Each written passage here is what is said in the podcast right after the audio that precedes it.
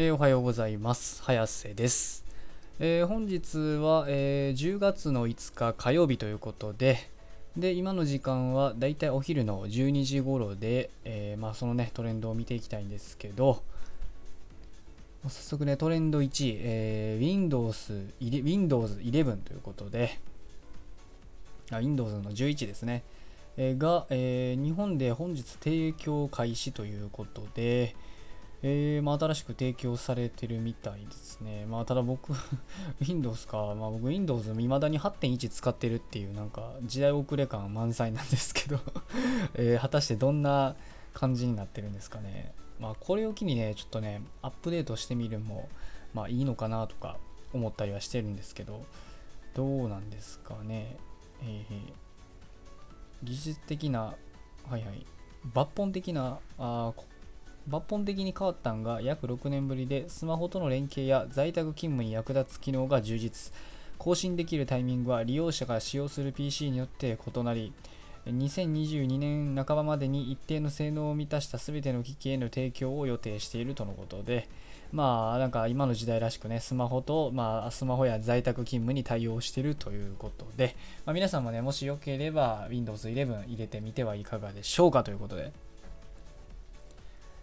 えー、で、あとは、あまあこれ言っときましょうかね。トレンド7位、日経平均ということで これね、大変なことになってますね、今。日経平均で、株価がま大幅に下落しているということで、まあ、ね えー、まあまあまあまあ、あの、下げ幅が一時期700円を超えているということで、うん、日経平均900円超え、あ900円まで安くなってると。はいはいはい。700円超下落とも書いてる。うん。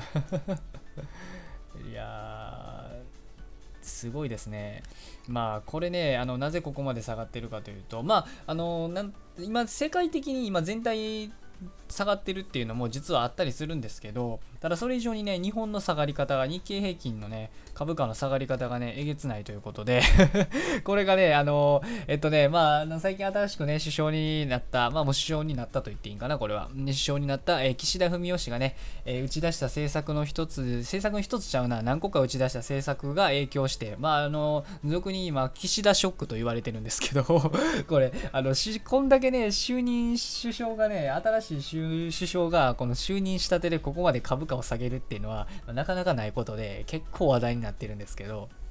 まあ、理由としてはね、まあ、政策というか打ち出そうと今している政策にね、問題があるということで、まあ、まずはあれですかね、あの、給付金、えー、一律の給付金なんですけど、まあ、一律って僕今言っちゃったんですけど、全然一律ではこれなくて、えっと、まあ、あの、学生とか、あの、なんか、あとは、なんか、えー、えー、っと、シングルマザーかなんかやったっけな、確か。とか、まあ、なんか、とりあえず、うん、あとなんか非非正規雇用の人とか、なんかそういう限定した人に給付金をね、渡すみたいなね、ことを言ってて、だから言ったらまあ普通に働いてる人にはなんかあげませんよ、みたいなね、あの、感じの給付金になってるみたいで、これがね、結構まあ、これも結構一つ問題になってて、いや、もうそこまでするんやったら、その、一律で給付しろよと。っていうか、なんならむしろコロナ禍のね、煽りを受けてるという点においては、その まあ、正社員の方だってもちろん受けてますしっていうね、普通に働いてる人らやって余裕でね、あの、リストラとかされてとかで受けてるわけなんで、まあ、そもそも言うと、そんな10万、例えば10万円程度の給付なんか焼け石に水やレベルなぐらいの人もいっぱいおることなんで、まあだからね、やるならやるでもうバスッとやるんで、もう中途半端にするぐらいなら、わあ、給付金なんかいらないんじゃないかなと、えー、僕は個人的にね、ちょっと思っちゃうって感じなんですけど、で、えー、っとね、あとはもう一つがね、まあ、こっちが多分ね、あの、一番の原因だと思うんですけど、あの、金融所得課税のね、見直しということで、えー、まあ、これ僕ね、最近、最近というかね、あ今ちょうどね、あの、今日あたりにね、YouTube でもそれアップするんですけど、まあ、ちょっとね、日にち遅れてるんで、若干情報も足りてないんですけど、まあまあ、一応ね、その鳥、僕もこれはね、結構注目してて、あのまあ、簡単に言うと、えー、っと、あれですね、あの株とか、まあ、投資のね、利益というか、そういう金融の所得に対しての、えー、課税、まあ、一律今まで20%、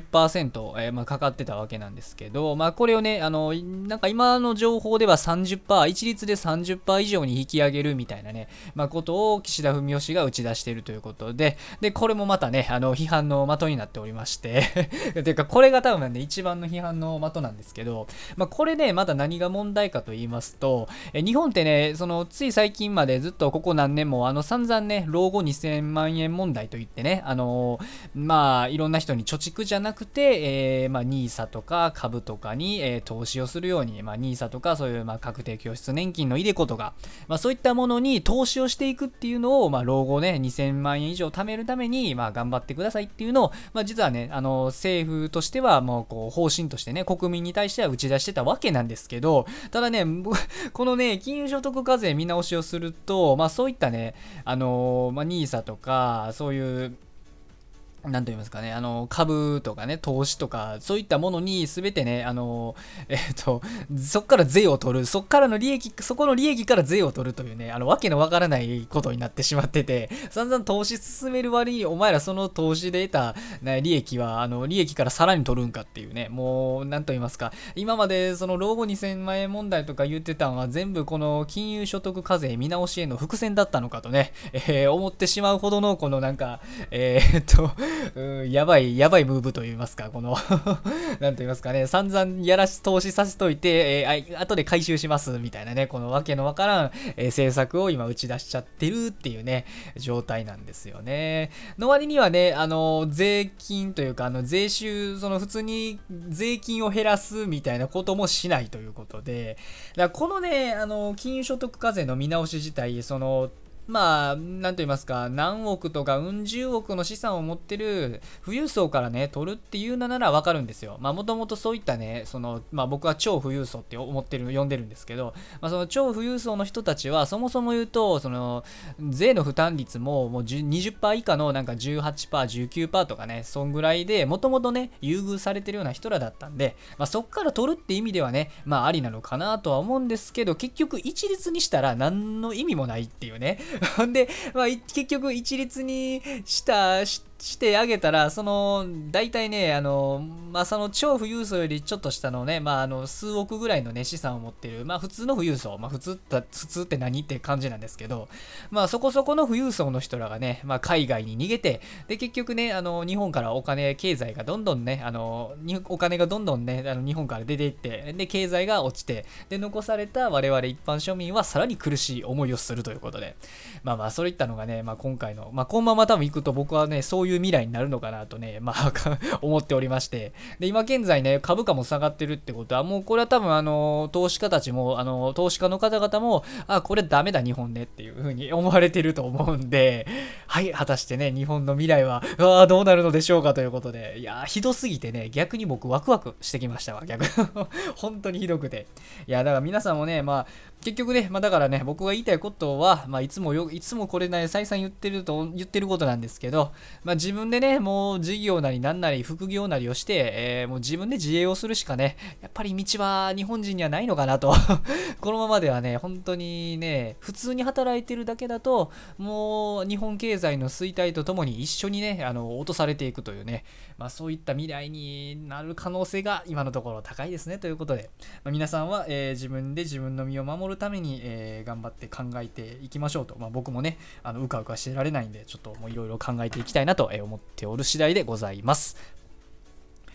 えー、今日はね、火曜日ということで、えまた1週間が始まったばかりなんですけど、まあね、どんだけ、えー、日経株価が下がろうが、えー、政治家が変な政策を打ち出そうが、えー、ツイッタートレンド、世の中の情勢は常に更新されてるということなので、え今日も一日世界の流れに負けずに、学校も仕事も何もない方も頑張って生きていきましょうということで、それでは失礼します。